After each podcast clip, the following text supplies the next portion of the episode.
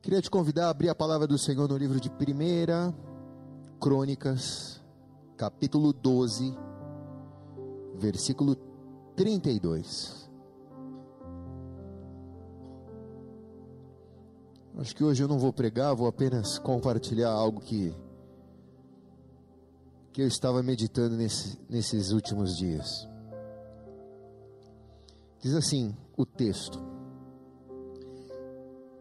Da tribo de Issacar, duzentos chefes com seus parentes. Todos eles entendiam bem os acontecimentos daquele tempo e sabiam qual era o melhor caminho para Israel seguir. Vamos ler de novo. Da tribo de Issacar, duzentos chefes com seus parentes.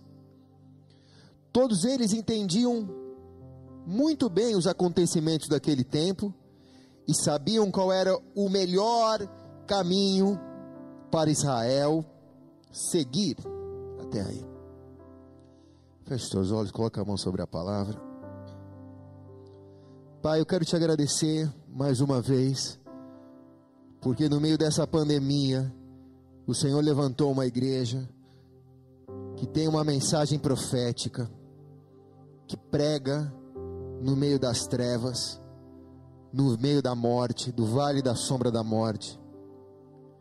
E crê, Deus, e crê pela fé que pode mudar qualquer cenário invocando a tua presença.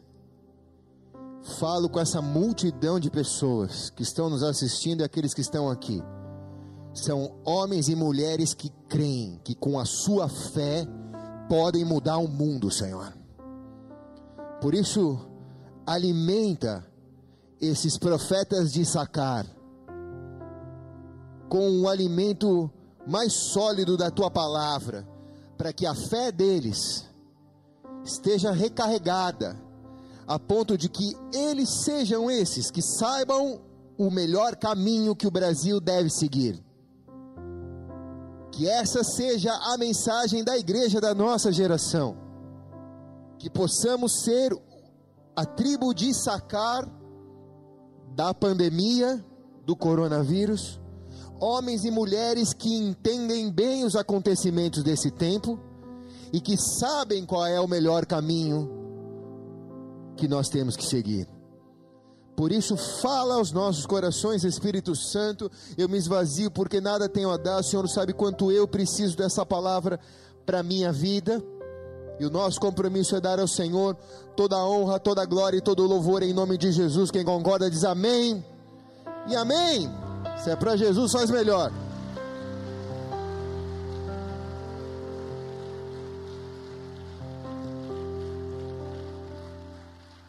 Eu ia tentar o microfone novo hoje, mas eu não tenho coragem ainda, irmãos. Vou chegar lá, vou chegar lá. Até o final dessa, dessa pandemia eu vou testar o microfone novo. Pode só baixar um pouquinho o meu retorno aqui. O tema da mensagem dessa noite é meteorologia profética. Seria a capacidade que nós temos de poder fazer uma leitura coerente dos tempos em que nós estamos vivendo. Uma leitura profética dos últimos dias. Se não é isso que nos últimos 100, 120 dias essa igreja tem se dedicado a receber de Deus, o que seria então? Deus tem sustentado a igreja nesses dias difíceis e tem transformado parte desta igreja, quando digo igreja, a igreja com I maiúsculo, em pessoas que são bom entendedores ou leitores do tempo em que nós estamos vivendo.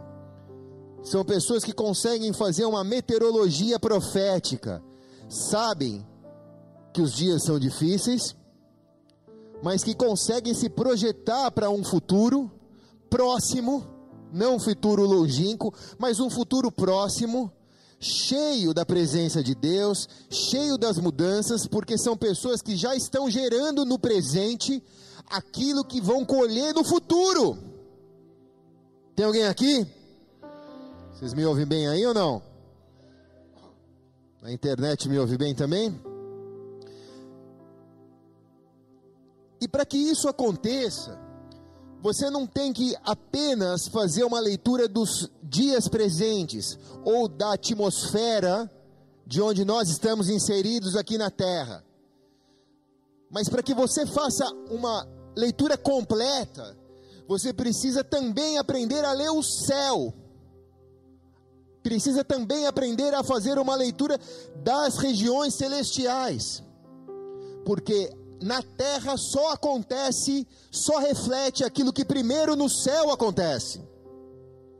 Então não adianta eu mergulhar no entendimento daquilo que eu estou vivendo, naquilo que o mundo está vivendo nesses dias presentes e desprezar que nós apenas refletimos aquilo que está acontecendo no céu. E quando digo céu, pode só aumentar um pouquinho, se cortou muito o retorno aqui, só um, um pininho mais. E quando eu digo céu, nós falamos do terceiro céu. Nós falamos do céu espiritual. Deste céu, esse texto diz que parte das tribos, que eram doze, se você vê essas bandeiras aí, né, azuis, azul, uma delas é a tribo de Sacar. Uma dessas tribos, que são os patriarcas, ou as tribos que originaram a nação de Israel, eles eram peritos em fazer essa leitura dos tempos.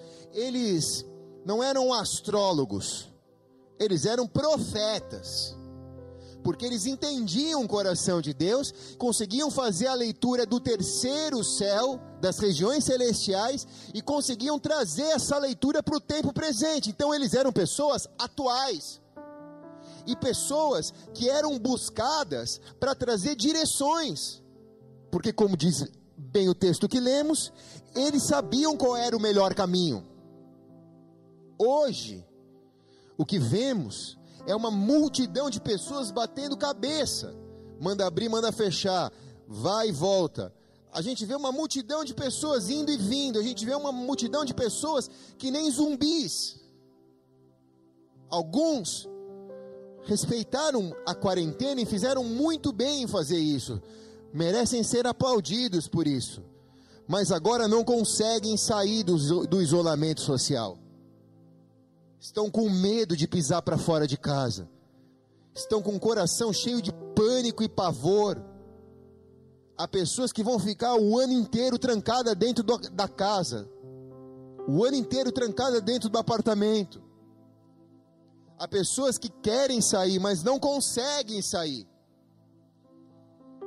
É importante que o Evangelho chegue em todos os lugares mas não é só o Evangelho, mas é o que o Evangelho produz na vida da pessoa e faz com que essa pessoa se transforme num leitor dos dias presentes. Quem está aqui, diga amém. Nós vemos o apóstolo Paulo, por exemplo, todos os exemplos bíblicos são claros, mas para mim, o do apóstolo Paulo, quando ele chega em Éfeso e ele percebe que há uma batalha no mundo espiritual, que naturalmente essa batalha do mundo espiritual se refletia na cidade de Éfeso. Era uma cidade conturbada, era uma cidade com problemas espirituais, com problemas sociais, porque o céu estava em densas guerras. E o apóstolo Paulo ensina para a igreja de Éfeso que a nossa luta não é contra a carne nem contra o sangue, mas é contra principados e potestades. O que ele está dizendo para a igreja de Éfeso é o que o Espírito Santo está dizendo para nós essa noite. Não adianta você combater pessoas, não adianta você fazer uma leitura do tempo terrestre aqui que nós estamos vivendo mas é um tempo para que você aprenda a ler o terceiro céu. A nossa luta é contra principados e potestades. Há algo nas regiões celestiais que está gerando essa confusão na terra. Nós vemos Daniel, que é um dos exemplos que eu quero me debruçar nessa noite.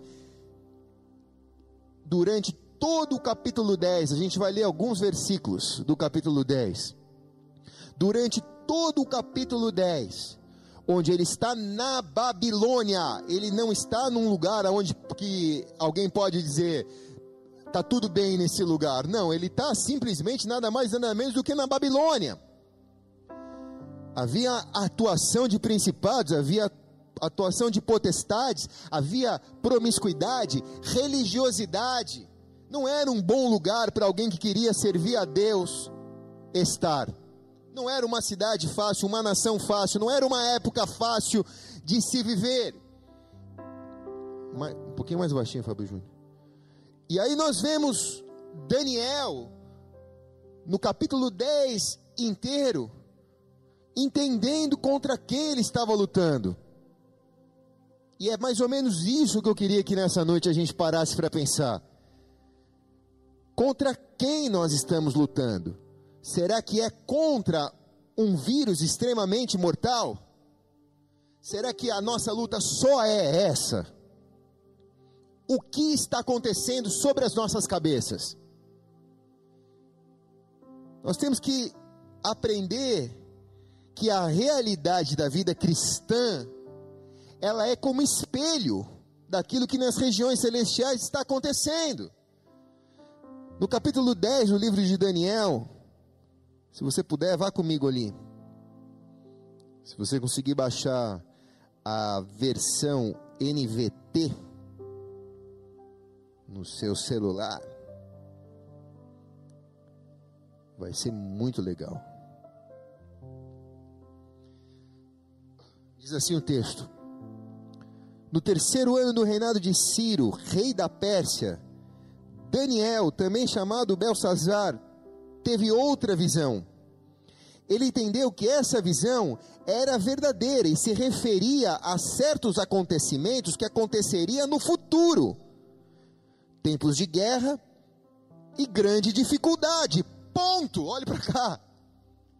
Daniel está tendo uma visão ele está enxergando no terceiro céu algo que acontecerá na Babilônia. Vai ser um tempo de guerra, vai ser um tempo de grande dificuldade, vai ser um tempo de morte, vai ser um tempo de pandemia, mas ele está enxergando primeiro nas regiões celestiais. Daniel, ele é levado à Babilônia, para a gente lembrar um pouco da história dele como escravo. Ele chega na Babilônia para ser escravo. A Babilônia era uma das cidades mais magníficas do mundo antigo. Simplesmente ela está situada no berço da raça humana, no Éden, onde tudo começou. É de lá que parte a também famosa Torre de Babel, berço da humanidade. Na Babilônia havia uma das sete maravilhas do mundo antigo, o famoso jardim suspenso. Ela foi destruída por Alexandre o Grande, que a tomou. E o despojo, e o despojo, os tijolos foram construídos, foram usados para construir nada mais e nada menos do que Bagdá. Daniel era o cara que a gente se espelha, porque a gente vê tantas referências boas de Daniel, mas ele vivia nesse inferno chamado Babilônia. Era uma situação extremamente difícil. Muita promiscuidade sexual. Se você passa luta na sua área sexual, você não imagina o que era morar na Babilônia na época de Daniel todas as comidas da Babilônia eram consagradas a deuses. E você tinha fome, você tinha que comer. E por muitas lutas, um pouquinho mais baixinho, Fábio Júnior, por muitas lutas, Daniel e seus amigos foram submetidos. Parece que eles foram até injustiçados, mas eles foram provados. Passaram por fornalha, por jaula de leão, fizeram jejuns intensos para o fortalecimento espiritual. Era Daniel, Sadraque, Mesaque e Abidinego, eram os quatro, os cinco meninos. Aqui Daniel no capítulo 10, baixou muito, hein? O que aconteceu? felipesilvatos.com. Aqui no capítulo 10, Daniel começa a ficar incomodado com essa situação. Porque afinal de contas, o que eu estou fazendo aqui na Babilônia? Eu sei que o Senhor me trouxe para cá como escravo, mas eu preciso de respostas. A gente precisa de respostas. Por isso a gente tem que ser um Isacar. E ele resolve perguntar para Deus o porquê dessa luta. E eu acho que é isso que falta hoje. Por que, Deus, que a gente está passando por isso? Por que, que a gente tem que se submeter a esse novo normal? Por que, que tantas pessoas morreram, pessoas que nós amamos? Por que, que nós estamos passando por isso? Por que, que o mundo. Eu estava me lembrando de como o mundo era essa semana. E verdadeiramente me deu saudades das maratonas, das corridas, dos eventos com multidão, das viagens. Isso me levou a perguntar: por que nós estamos passando por tudo isso? Por que dessa luta? Daniel pergunta. E se você já perguntou isso,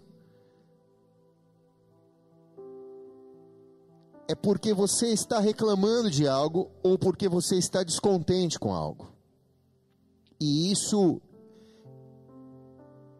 é da parte de Deus. Escute bem. Deus não quer que você se contente com a cultura da Babilônia, porque você não nasceu para viver na Babilônia, você nasceu para viver na presença de Deus. Se você se acomodar a essa situação que a gente está, é tudo que o diabo quer. Deus quer que a gente fique descontente. Deus quer que a gente fique incomodado. Deus quer que a gente aprenda a reclamar. Por que, que nós estamos passando por isso? Eu preciso de respostas.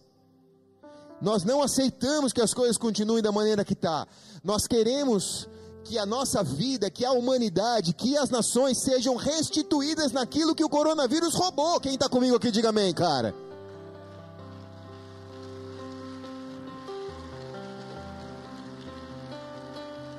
Naturalmente, os grandes veículos de massa, de mídia, querem trazer um comodismo para o subconsciente das pessoas. Aprendam a se acomodar da maneira que está.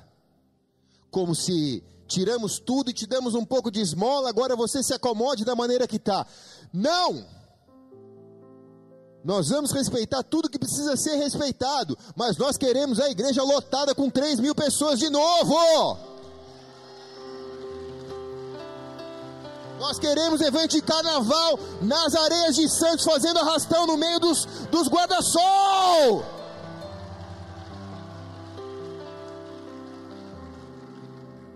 Não, nós não vamos nos acomodar, nós não vamos nos contentar com aquilo que hoje nós estamos vivendo. Nós somos felizes e gratos a Deus por continuar na presença dEle, a despeito de qualquer situação mas nós queremos saber o porquê dessa luta, Senhor. E Daniel, inconformado, é esse sentimento que eu quero que você tenha, de um inconformismo profético, que te leva a buscar respostas, que te leva a entender os tempos, que te leva a reagir ativamente. Ele começa a reagir. Então, por três semanas, por 21 dias, ele começa a jejuar em busca de respostas. Ele não come os manjares desejáveis. Tudo que o rei oferecia, ele não come, nem carne, nem vinho. Ele não se unge com óleo, diz a palavra. Versículo capítulo 10, versículo 12. Depois de Daniel provocar a Deus, então Deus falou: então me disse: Não temas, Daniel, porque desde o primeiro dia em que aplicaste o teu coração a compreender e a humilhar-te perante o teu Deus, são ouvidas as tuas palavras, e por causa das tuas palavras eu vim. Eu vim, versículo 13.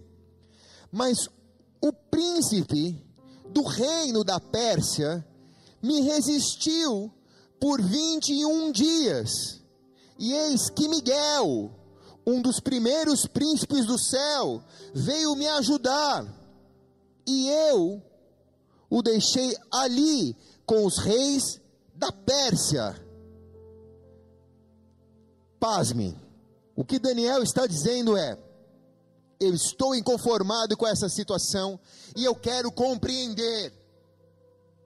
Eu quero compreender por que, que eu vim parar como escravo na Babilônia e por que eu estou vendo os meus amigos caindo na fornalha, caindo no meio da jaula dos leões, porque eu estou vendo, porque eu vi tanta gente morrer em Israel. Eu quero entender, Senhor. Então ele se aplica, jejua e ativamente ele reage a essa situação. E diz que o anjo do Senhor veio ao encontro dele e a mensagem foi essa: Daniel, não tema, cara. Desde que você aplicou teu coração a compreender, se humilhar perante o Senhor, Deus ouviu as suas orações. E é por causa das suas palavras por causa da sua indignação profética, eu vim te socorrer. Eu vim te ajudar. Mas aconteceu algo, o anjo está dizendo. Quando saí do céu com a resposta da tua oração, aconteceu algo nas regiões celestiais, aconteceu algo no terceiro céu. O anjo está dizendo: o príncipe das, da Pérsia o principado, o mesmo que o apóstolo Paulo diz, a nossa luta não é contra carne e sangue, mas é contra principados e potestades. O principado da Pérsia me segurou por 21 dias. Deus ordenou a resposta, eu estou te trazendo a resposta, mas nas regiões celestiais, porque há guerra no céu eu fiquei travado numa batalha de 21 dias contra o principado da Pérsia. Você poderia já ter recebido a tua bênção há 21 dias.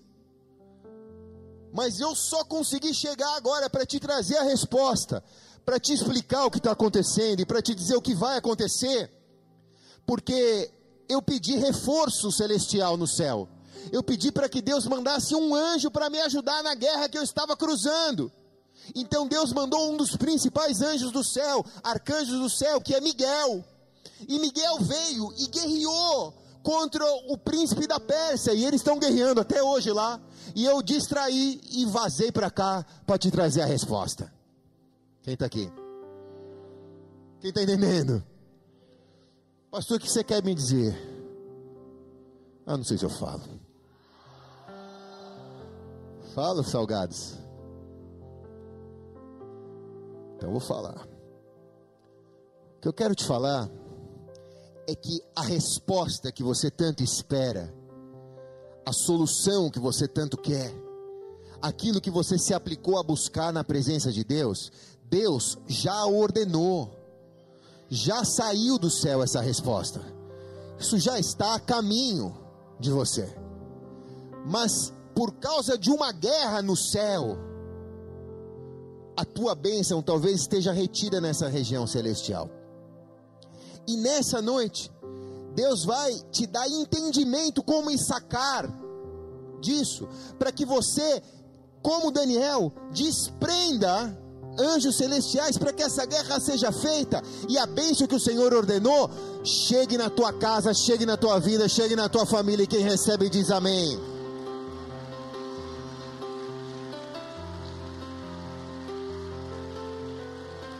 Agora, por que, que eu quero que você tenha uma indignação santa? Porque se Deus te deu, é teu. Diga, é meu. Mas desse jeito nunca vai ser. Diga, é meu. É seu mesmo? Então diga, é meu. Se é seu, você vai deixar o mundo espiritual, a guerra que está tendo lá de demônio e de anjo, roubar a tua bênção, meu irmão. Deus mandou para você, a bênção é tua. Você precisa tomar posse, você precisa ter uma indignação santa. Nós não vamos ficar, se Deus ordenou, nós vamos receber o que Deus ordenou. Então Deus começa a nos ensinar a pedir. Porque esse não é o tipo de oração que eu faço dizendo, coitado de mim, tem misericórdia, porque o Senhor mandou a bênção, mas o demônio da Pérsia está segurando, manda um anjo lá para guerrear. Não, cara, isso é uma oração de guerra. Se não houver indignação, tu nunca vai receber, meu irmão. Nunca vai receber.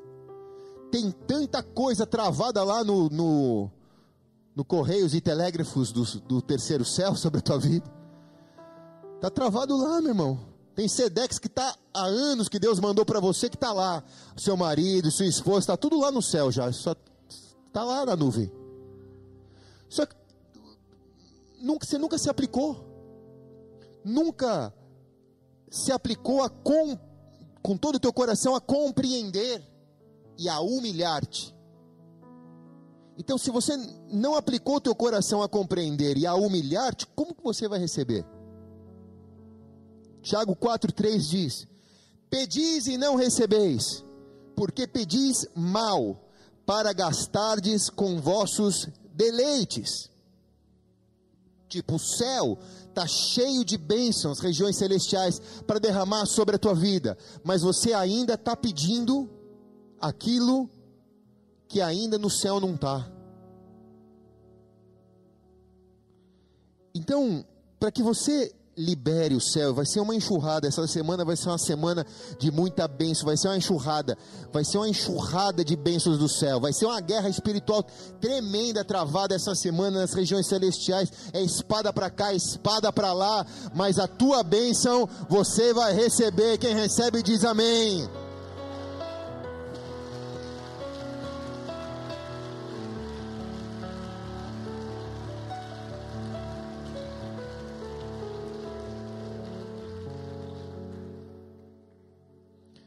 Daniel, no capítulo 10, ele, ele vai tendo altas visões, cara.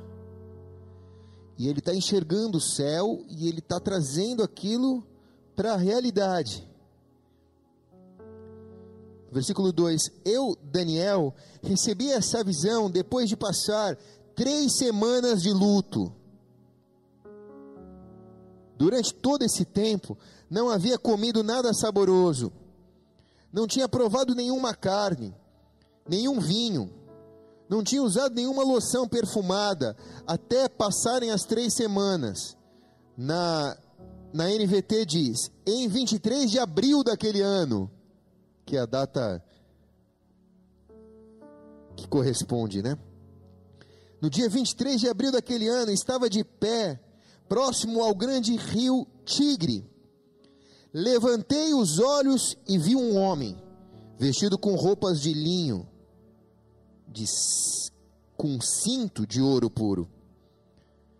Seu corpo era semelhante a uma pedra preciosa, seu rosto faiscava como relâmpagos, os seus olhos eram como tochas acesas, os seus braços e os seus pés brilhavam como bronze polido, e a sua voz era como a voz de uma grande multidão. Somente eu, Daniel, tive essa visão. Por que só eu? Porque só eu busquei.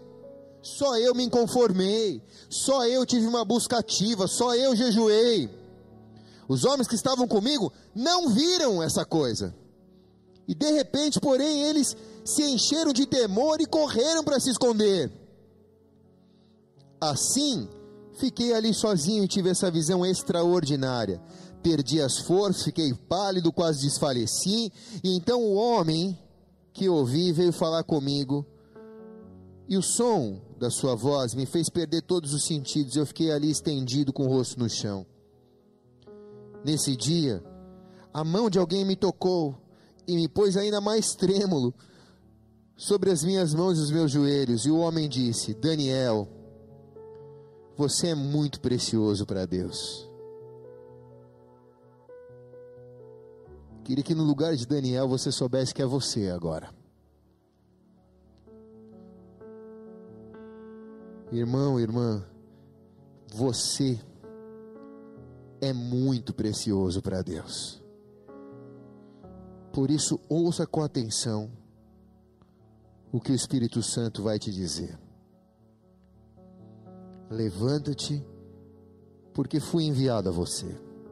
E quando ele me disse isso, eu me levantei ainda trêmulo. E em seguida ele me disse: Não tenha medo, meu irmão. Não tenha medo, minha irmã. desde o primeiro dia que você começou a orar por entendimento e se humilhar diante de Deus, seu pedido foi ouvido no céu, e eu vim em resposta à sua oração. Quem está aqui? Nenhuma oração ficará sem resposta. Nenhuma oração ficará sem resposta. Nenhuma oração ficará sem resposta. Você que está aqui, grite bem alto: nenhuma oração ficará sem resposta. Grite mais alto: nenhuma oração ficará sem resposta.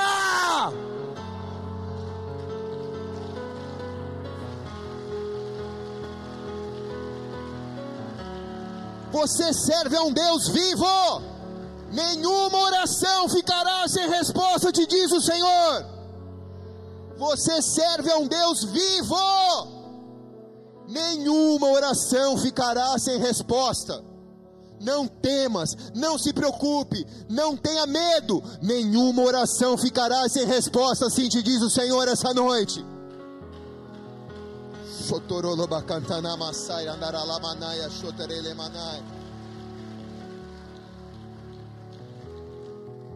O anjo diz: Não temas, Daniel. Quando você é fiel a Deus, você não precisa temer o que Deus vai falar. Quem está aqui? Quando você está buscando em Deus a resposta, você não precisa temer o que Deus vai falar. Ainda que Deus fale que você está errado, você está em busca de resposta, é tudo que você quer, saber onde você está errando. Daniel era um cara que buscava andar em retidão diante de Deus. Ele orava, ele jejuava, orava três vezes ao dia, ele cumpria todas as suas obrigações como servo. Então, quando Deus diz a ele, através do anjo, diz: Daniel, não temas, Daniel. Tipo, você não precisa ter medo disso. Eu vim trazer a resposta da sua oração.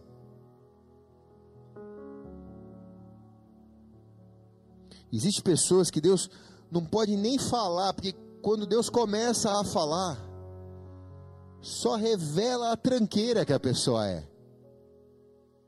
Por isso, a maioria dessas pessoas nunca querem ter um acerto com Deus nunca querem parar e pedir para que aplicar o coração para compreender, nunca querem se humilhar diante de Deus, porque sabe que quando Deus vier falar, vai falar o quão tranqueira ela é.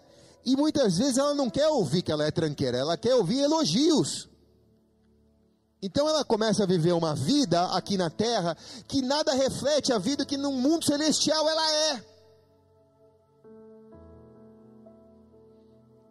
O que eu quero te dizer com isso é que se você, nesse tempo, vai aplicar o teu coração a compreender e humilhar-te perante ao Senhor, a primeira coisa que você precisa saber é: não temas.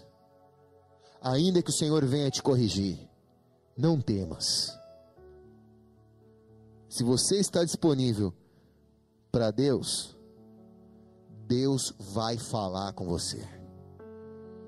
Pastor, como eu escuto as pessoas dizendo, fala, Deus falou com você, como, como que Deus fala comigo? É uma voz que eu escuto, é uma voz que fala aqui dentro, é uma voz assim audível, que vai bradar como um trovão.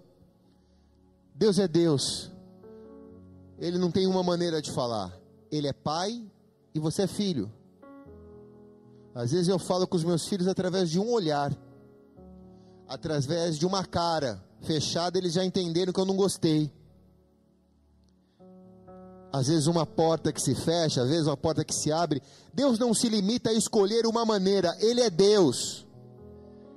E se você quer ouvir a Deus, Deus vai falar com você, não temas, mas saiba, esteja disposto a ouvir o que Deus quer falar, não o que o seu coração quer ouvir. Deus não vai pautar a fala dele na construção de um relacionamento com você. Ele é Deus. Ele vai falar, e se ele tiver que entrar com os dois pés no peito, ele vai entrar com os dois pés no peito. Esteja disposto, não temas. Quando Daniel, por 21 dias, provocou a voz do céu, a resposta do céu. Daniel estava disposto a ouvir o que fosse. Ele só queria entender por que, que ele estava passando por aquilo. Ele só queria entender as respostas do tempo presente. Ele só queria entender porque a vida na terra não condizia com aquilo que o céu falava que ele tinha que viver. Onde a bênção tinha parado? Por que, que o download não tinha sido estabelecido? Por que, que a conexão caiu? Ele só queria entender.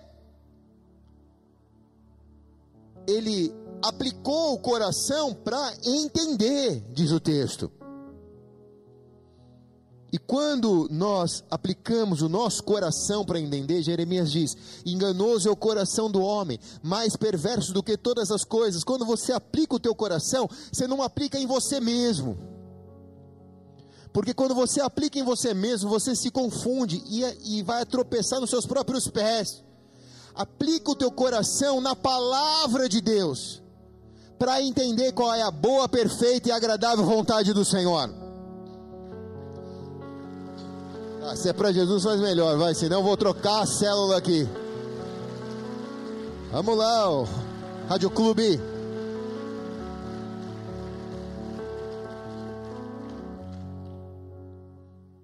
Muitas vezes a gente só quer entender aquilo que nos convém.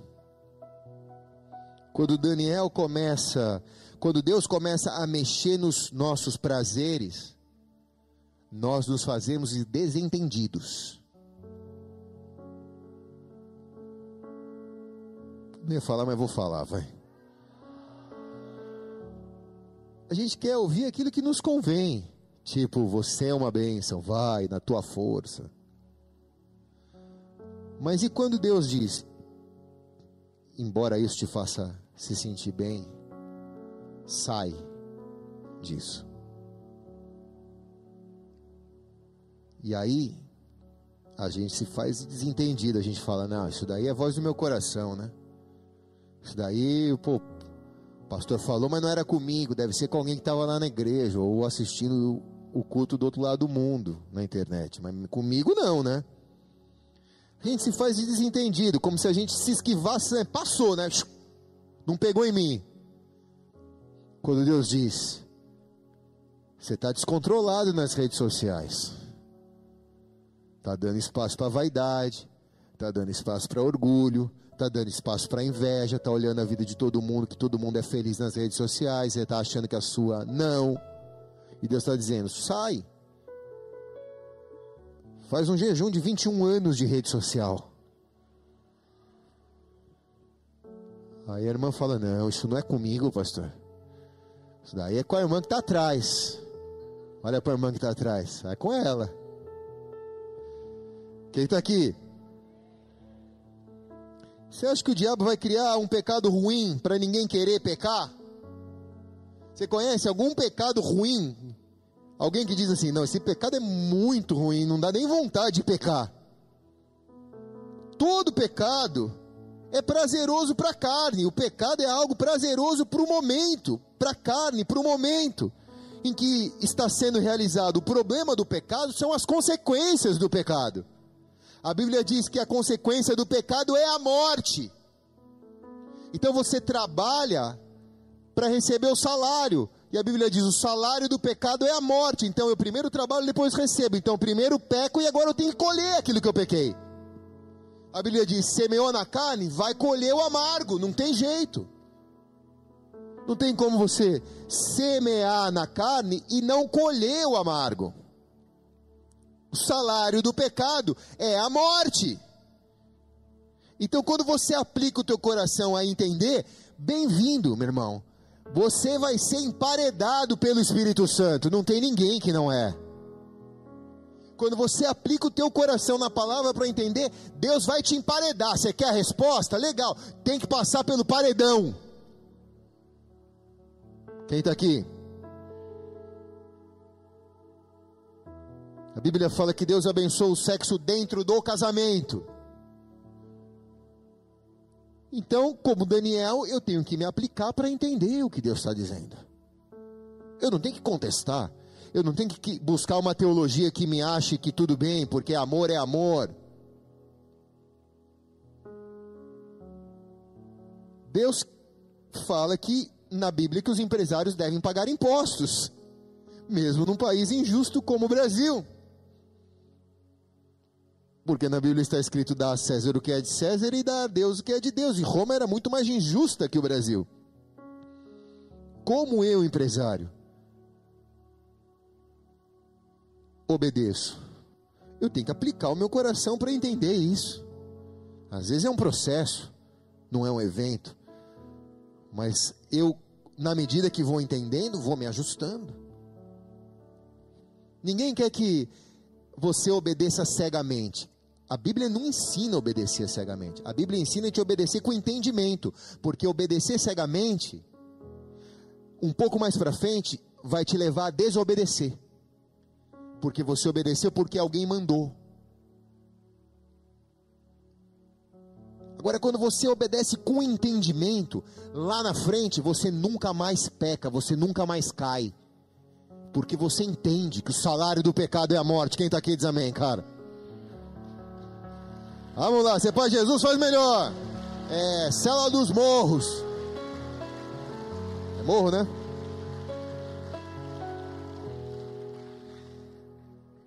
Ninguém nasce sabendo os conceitos de Deus. Mas o que Deus busca são pessoas que são ensináveis. Pessoas que têm um coração aberto. Pessoas que aplicam o coração para entender. Ninguém nasceu sabendo. Daniel está dizendo para Deus: Eu quero aprender, Deus, a viver aqui na Babilônia. Eu quero aprender.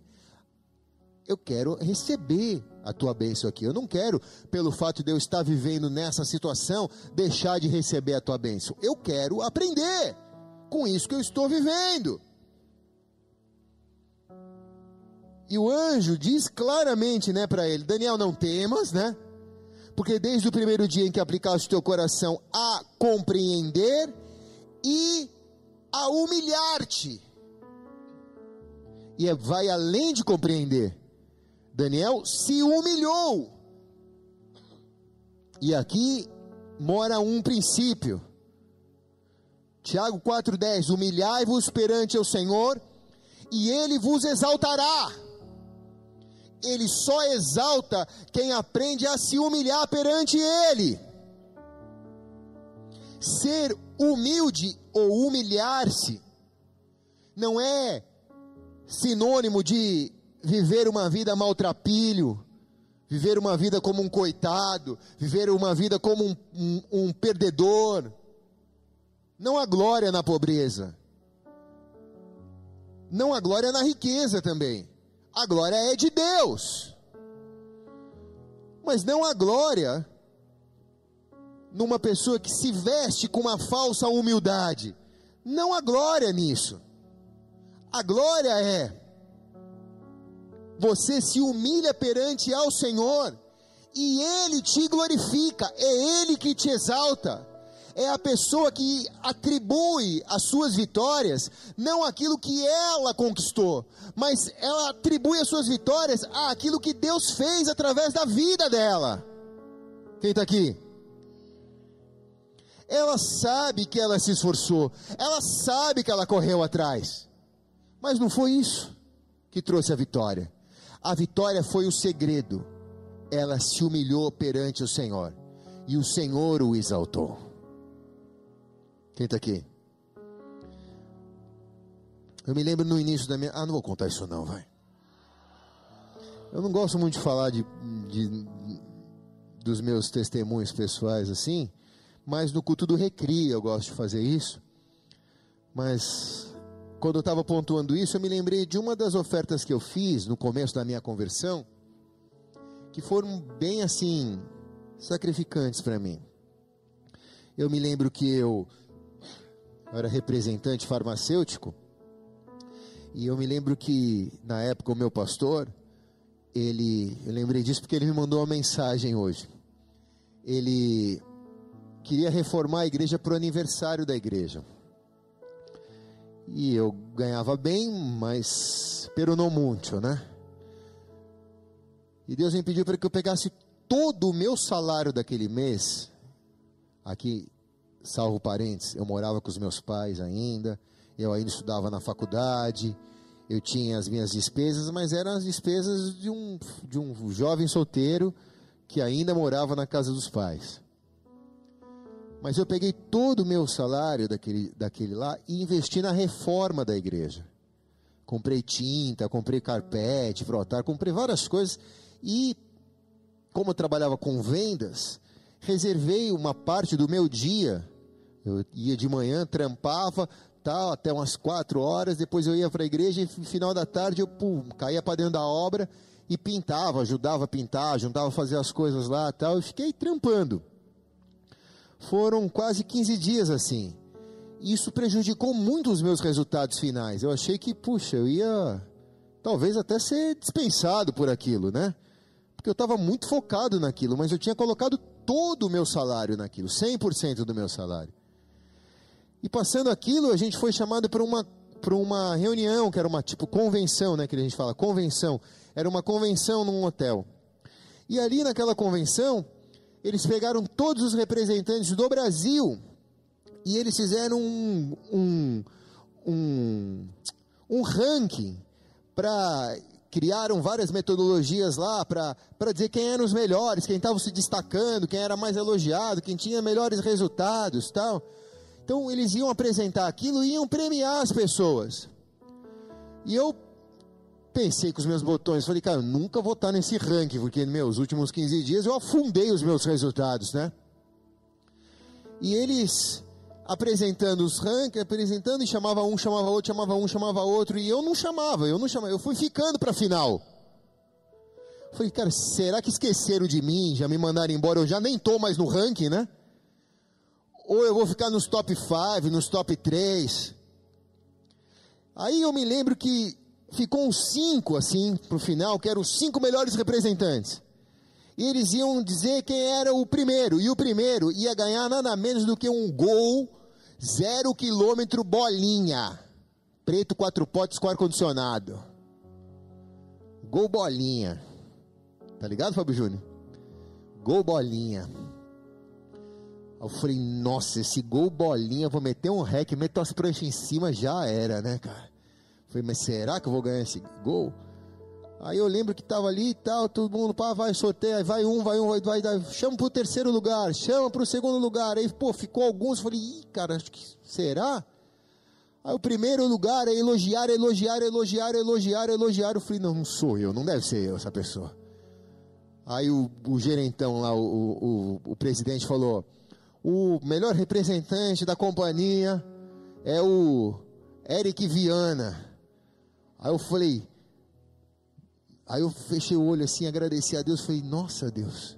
Aí, aí eu lembro que Deus falou para mim assim: Você cuidou da minha casa, eu cuidei das suas coisas. Vai lá e pega o carro.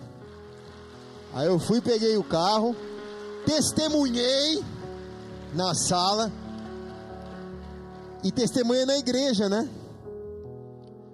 Por que, que eu estou dizendo isso? Nem lembro por quê. Porque nesses momentos onde você vê que é Deus que te glorifica, você vê que você se humilhou perante o Senhor porque você quis servir a Ele, e você vê que é Deus que te glorifica, é aquela resposta que matematicamente não fecha.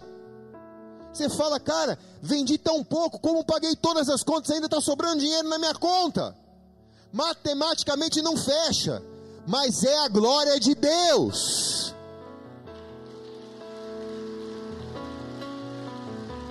O que eu mais ouvi nessa pandemia é empresários e empreendedores que prosperaram. Eu fico constrangido de receber os irmãos e eles me falam, pastor, nunca tive tão bem. Eu sinto que alguns dizem assim que a pandemia continue por 10 anos, porque desse jeito eu vou ficar bilionário. Deus prosperou muitos nesse tempo, porque se humilharam perante ao Senhor e o Senhor os exaltou. Tiago 4,6: Todavia, da maior graça, portanto, diz: Deus resiste aos soberbos, porém dá graça aos humildes. É assim com coração humilde ensinável que Daniel tem uma vida reta diante de Deus. Ele faz com que as suas palavras cheguem ao coração de Deus. E Deus manda a resposta. E agora que eu vou começar a pregar, tá? É, estiquei, estiquei o chiclete hoje. Porque existem muitas pessoas que fazem tudo certinho, por que, que elas não prosperam? Interrogação. Existem vidas que vivem no pecado, que não vivem no pecado, mas ainda não conseguem ouvir a voz de Deus. Por quê? Por que, que existem vidas que estão orando, mas ainda não receberam a resposta de suas orações? Por que há tanto download interrompido? Por que o céu está tão carregado com as bênçãos dos servos e das servas do Senhor?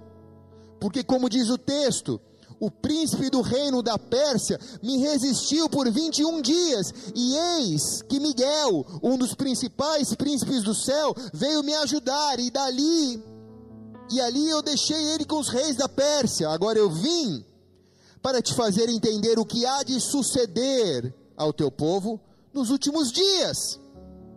Pois a visão se refere a dias ainda distantes. Olhe bem para cá. Cara, olha para olha cá. O anjo está dizendo para ele: Eu vim para te dar o um entendimento daquilo que vai acontecer com o teu povo.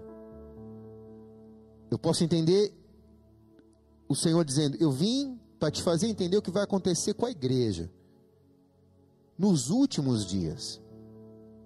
E os últimos dias, ô Daniel, talvez não sejam seus últimos dias aqui na Babilônia, no cativeiro babilônico, mas essa visão que o anjo vai te trazer se refere ainda a dias distantes.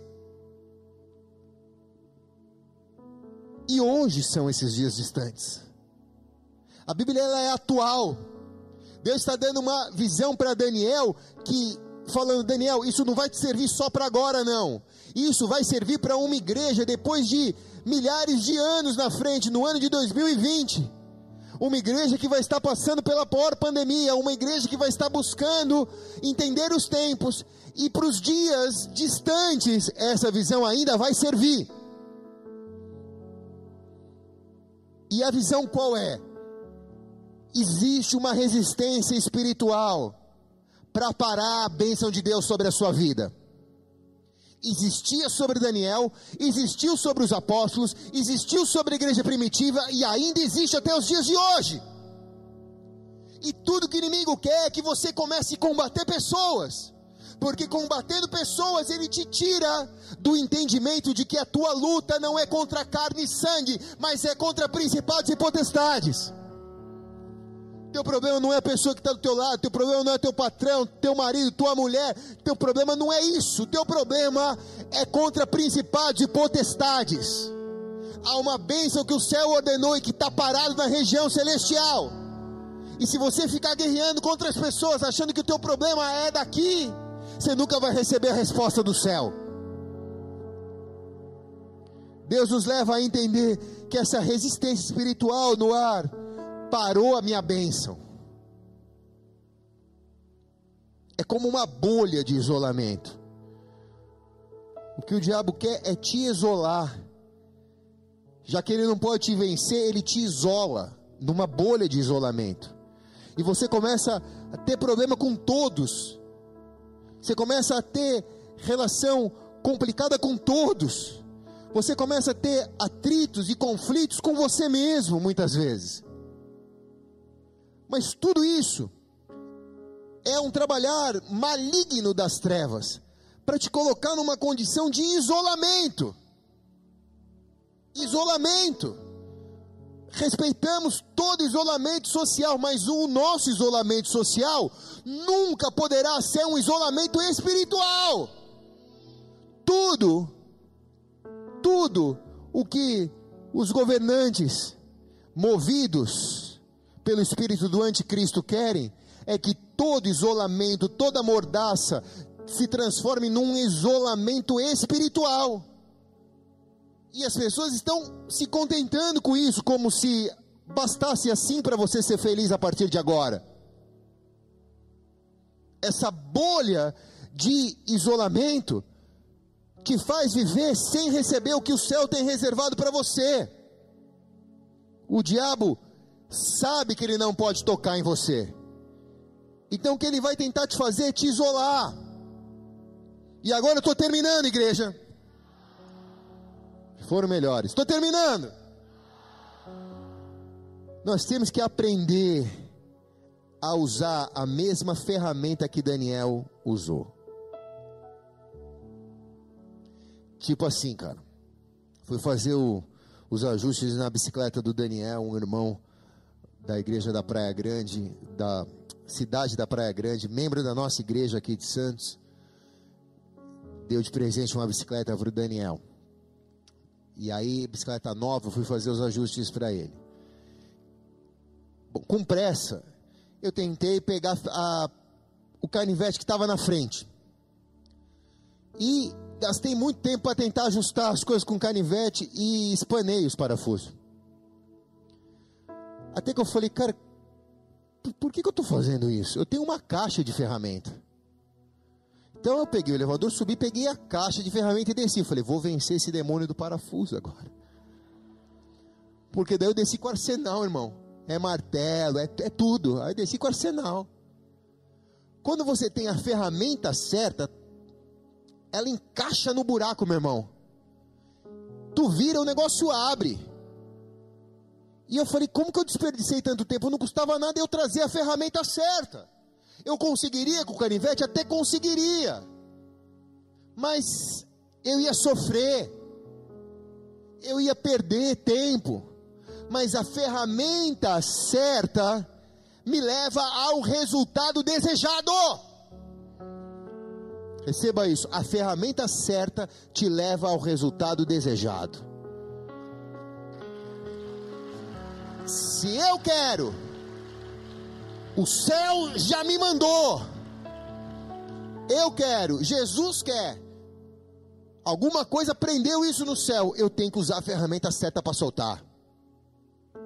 Não adianta eu ajoelhar com a mãozinha diante e dizer: Por favor, príncipe das trevas, libera minha bênção, porque eu quero casar.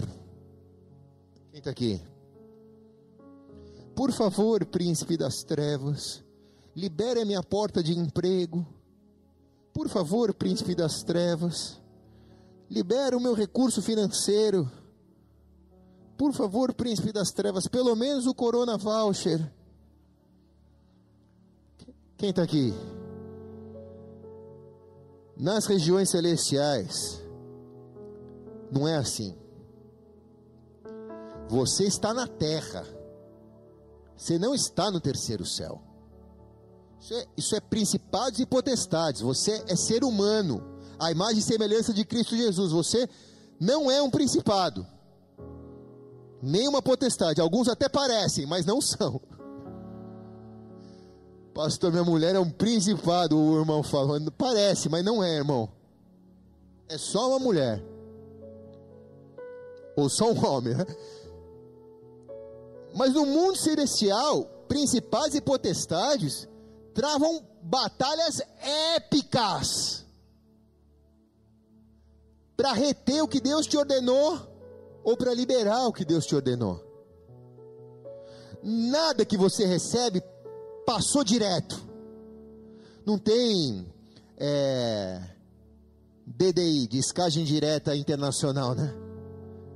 Ninguém entendeu, né? Na, na nossa época tinha ficha. Quando você escuta alguém mais velho falando, caiu a ficha, era quem viveu o momento da ficha. Os, os telefones públicos eles vinham com uma moeda que você botava, que era uma ficha.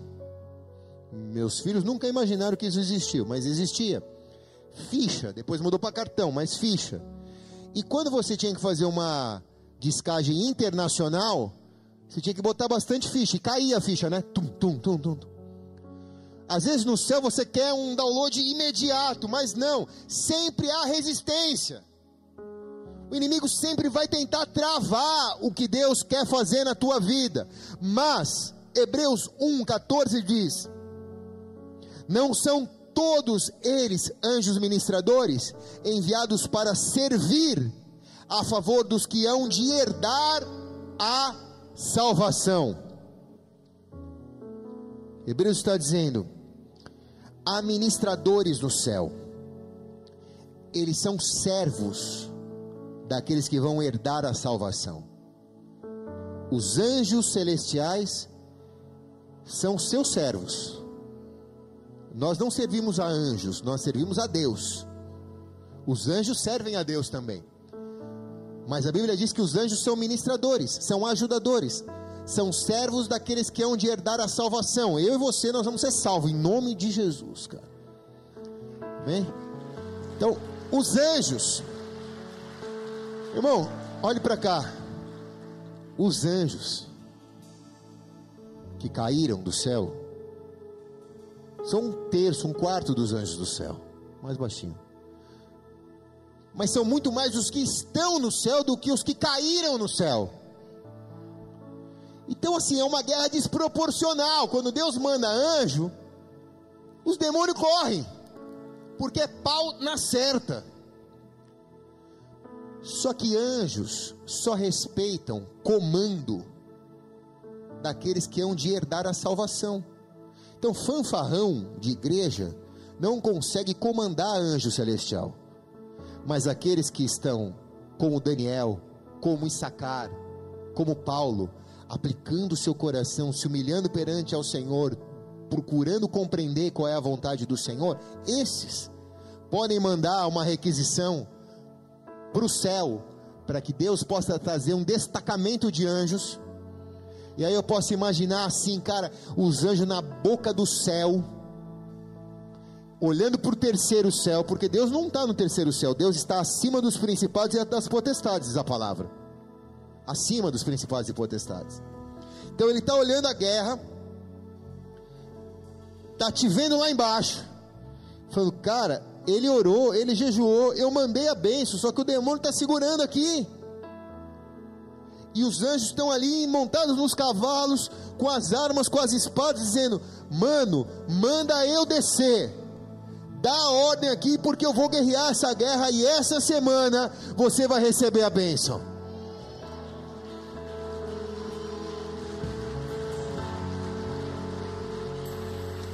Meu irmão. Aí Deus está me mostrando tipo aqueles tubos assim, sabe? De, de, filme, quando você vai mandar a mensagem no submarino. Você põe assim.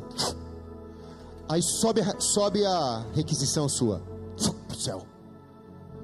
Aí Deus pega e fala: Bom, pro caso dele aqui, a bênção é grande. Então é o seguinte: vai descer milhares de anjos Deus pode mandar milhares. Não, não manda um anjo para te atender, não, meu irmão. Deus pode mandar milhares. Vai descer milhares de anjos para guerrear a guerra dele, para guerrear a guerra dela, porque essa semana vai ser casamento restaurado, porta de emprego, cura da enfermidade, mortos vão ressuscitar, tudo que está no céu vai chover na terra essa semana.